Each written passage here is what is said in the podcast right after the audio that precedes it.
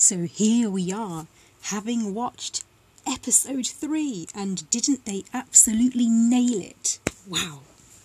So, hello, this is Discovery Discussion. I'm Kudzai, a lover of sci fi, especially Star Trek. I get a real kick out of discussing Discovery, but I don't want to spoil that journey all over my Facebook timeline for those who choose to watch later or binge watch at the very end. Amazing self control if you did that, by the way. and also due to the pandemic, We've lacked the face to face time at conventions to engage and exchange our views, so I find myself bursting to talk. I have to say, this, this podcast has certainly taken care of that gap I was feeling, lacking that discussion time when a new episode comes out weekly for Discovery, all through the week, I've been enjoying having lively exchanges through my messenger and less, less but equally nice discussions on my Facebook timeline and on various Facebook groups. But first of all, I have to say thank you very much if you've if you made the time to listen to me week one and week two and today as well. And if it's your first time, welcome to you.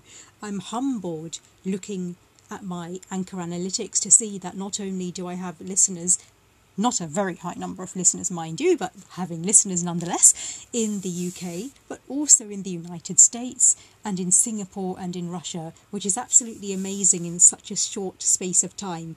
But for me, it's not about the analytics and the numbers and getting those numbers up, it's about the quality of the discovery discussion. And I'm certainly having a lovely time livening up my week with all the messages and chats that I've been having, and I will go through and pick out some highlights of those discussions. So, I'll go to my inbox, my messenger inbox first.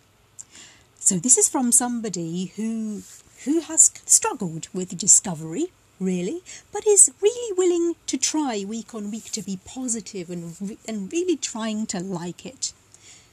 Here we go. I'm reading out. I don't mind the darker, grittier storylines, as that's what I love about Deep Space Nine. After the more family feel of TNG, although the Borg stories brought some darkness to these too. I found myself agreeing more with your comments on episode 1 than episode 2. I was pleased to see the main protag- the protagonists happen to have a dark skin in episode 1, which made a nice change. I love the glorious land and spacescapes which are two dollar. To spin a phrase, top dollar rather. To spin a phrase, no expense spared. No expense spared.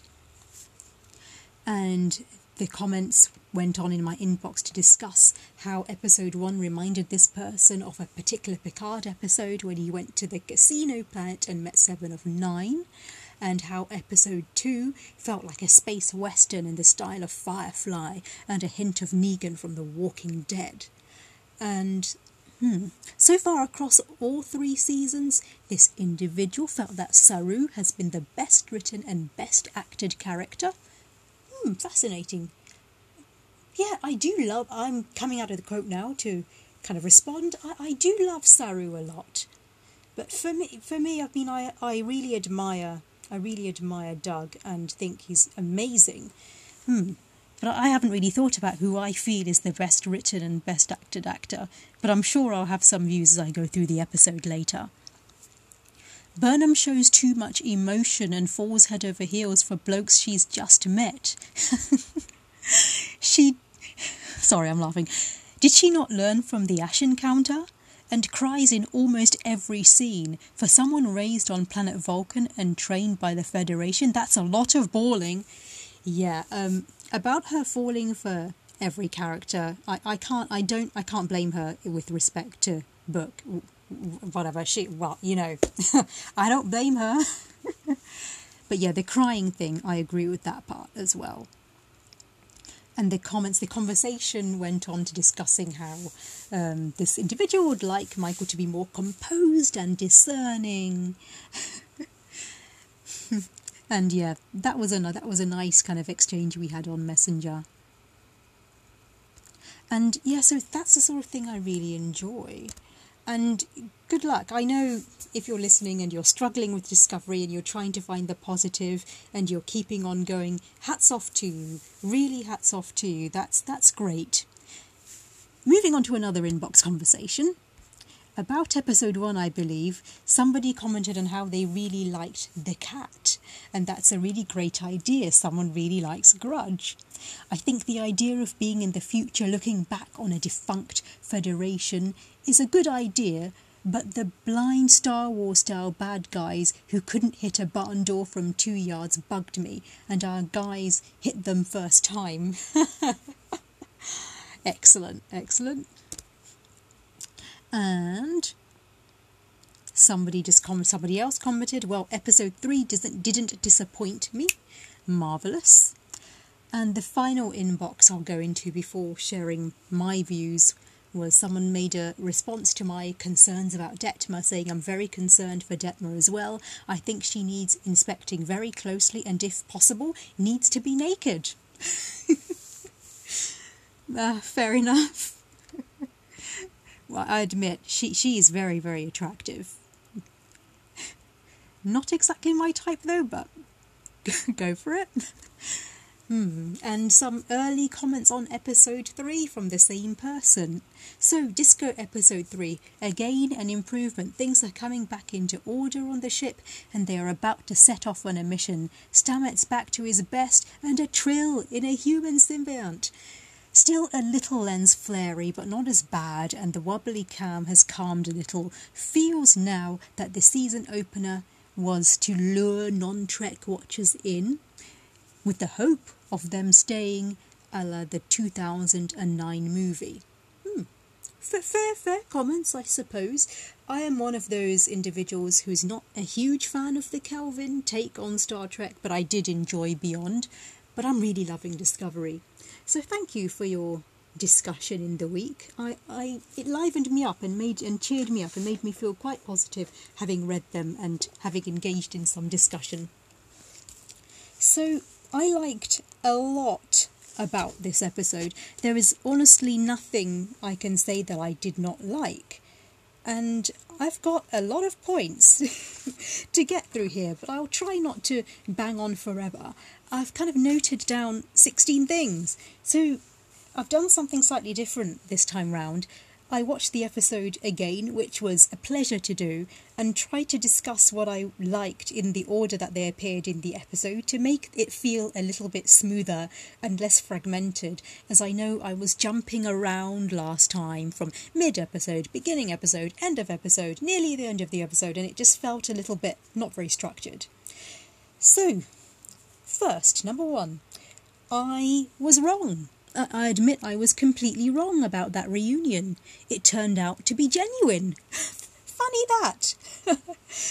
Last week I thought that it seemed too good to be true when Michael showed up on the Discovery View screen, but I loved the fact that the reunion was genuine and they didn't make it a awful cheese fest. Yes, it was emotional, of course you'd expect it to be, and I loved the way they did that.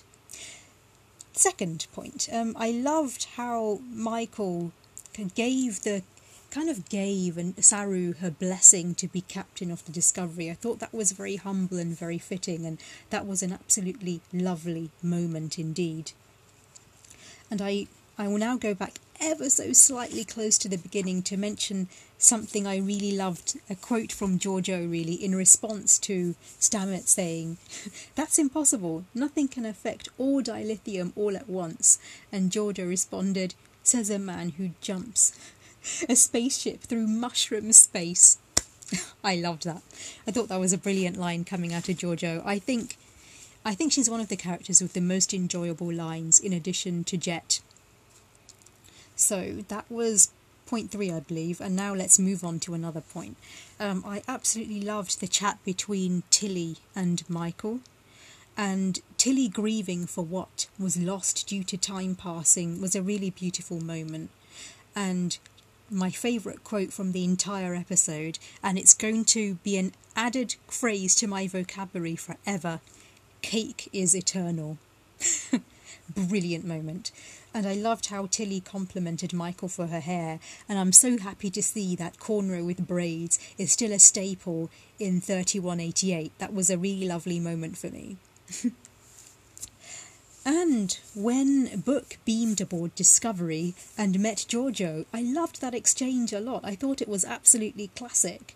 I got a very kind of protective mother vibe from Georgiou, and I thought it was an excellent moment. And the way that um, Georgiou is teasing Book about Michael being his girlfriend. I, I, I really enjoyed that exchange, and how Book was about to say we didn't have insert your relevant word here according to your imagination. And I was thinking, Tilly's tagline at that point, like, what the, what the hell, Michael? Why not? Like, oh, oh. anyway, no, I, I won't descend into debauchery immediately. That can be for later, because my next point is is more about Book's lines and. In response to Michael saying there could be more transworms out there in need for your help, and from which Book very promptly responded, bollocks. I, that, that, that tickled me, that tickled me. Now, I believe this to be the second or third appearance of the word bollocks on Star Trek. Was the, please correct me if I'm wrong, was the last time bollocks was said Miles O'Brien in Deep Space Nine? But, you know, I'm all for it. Excellent, excellent use of language there from Book. Hmm. I also enjoyed the flirting a lot between Book and Michael. A really nice line, a really lovely line about um, Michael trying to convince Book to come along to Earth. I learned by now it's a lost cause trying to say no to you. That that that's so so sweet. And all the looks between them. It's like torture. How how did they go a year without anything happening? That's insane. The sexual tension between the two of them uh, almost almost bothers me. But anyway, anyhow, let's move on to the next point. I loved the change in Michael's character, really. Um, the way it's she's not overplaying it. The way Tilly noticed it, and yeah, and the way Saru is recognizing the change in her highlighting that she may not be very objective in her judgment anymore, but uh, I don't blame her. Black alert. Let's let's move on to black alert. Black alert, please. The way Saru introduces and commands a black alert. Those three words. I hope to hear those three words a lot throughout the season. I, I you know what? I would buy and I would love a T-shirt with black alert, please, written on it. I, I love that line now and immediately after they arrived on Earth, again, Book with a classic quote again. Book saying, Oh shit, hey, you didn't tell me about the spinning part. brilliant line, brilliant line. I also loved the hostile reception they received upon arriving uh, in Earth's orbit.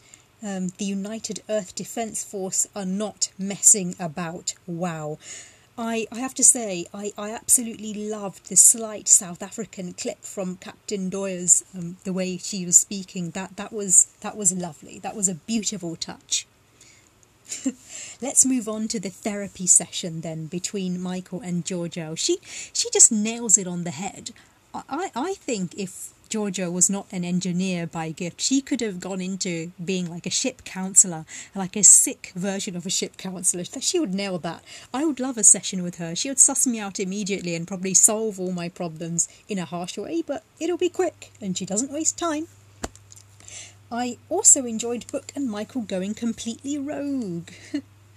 and Michael not consulting with Saru in terms of doing her bargaining with the Wen with the dilithium. And I also really enjoyed the way Georgiou and Saru were exchanging together on the bridge and the way Georgiou just had it figured out. And I was thinking, come on, Saru, catch up, catch up. This, this is like Michael playing the game directly with the quote unquote enemy. And I love to see, I would love to talking about how Book and Michael were on his ship. I would absolutely love to see, like someone commented on my Facebook timeline, I'd love to see all those fun times Book and Michael had throughout the year, especially what led to Michael digging feathers out of her hair for weeks. I mean, I hope I hope there's some form of shorts or some form of other an other look into that year because I'm I'm really curious about it.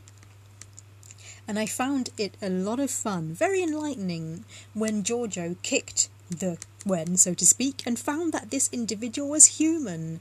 And here's where we see some real nostalgic Star Trek come out of that one when Starfleet did their Starfleeting, shall I say, the absolute example of diplomacy. And Saru's phrase, perhaps it is time to stop making assumptions and start listening. I think that phrase is powerful to today in many, many ways, and this is when I would pick up on someone's comments to my inbox about how Saru is very, very well written as a character. I almost liken Saru in Discovery to like a G'Kar in Babylon 5. That impact, that power, that eloquence. Hmm. Yeah, that, that's quite interesting. Oh, yeah, here we go. I, I absolutely love, love, love Adira, the Trill human engineer wow that, that that was that was a nice one that they threw in there. I'm really looking forward to more of her as time goes on, and the way her and Stamets interact, class act, class class class act, and finally, I I couldn't ex- I can't express how much I loved the end, um, when when the crew were at Starfleet Academy and Tilly hugged that enormous enormous old um, what shall I call it, majestic, that old majestic tree with everything else that had fallen to shit over the past over the past near millennium, and that tree still stands exactly where it was, much bigger than they remember it. A tree that they used to study under back in the academy, 900, almost 950 years prior. I think it's exactly 938 years, correct me if I'm wrong, um, something of that sort. And that, that moment was just so moving and absolutely brilliant. And the way that the camera just zoomed, zoomed out of, of Starfleet Academy, and then the classic TOS theme beginning is playing repeatedly in the background at different pitches. And it was just like, oh, wow. Just a beautiful ending such a fabulous way to end an episode, and I do sincerely hope and have confidence that this strong theme and enjoyable episodes will continue for episode 4. Until next time, keep sending me those messages.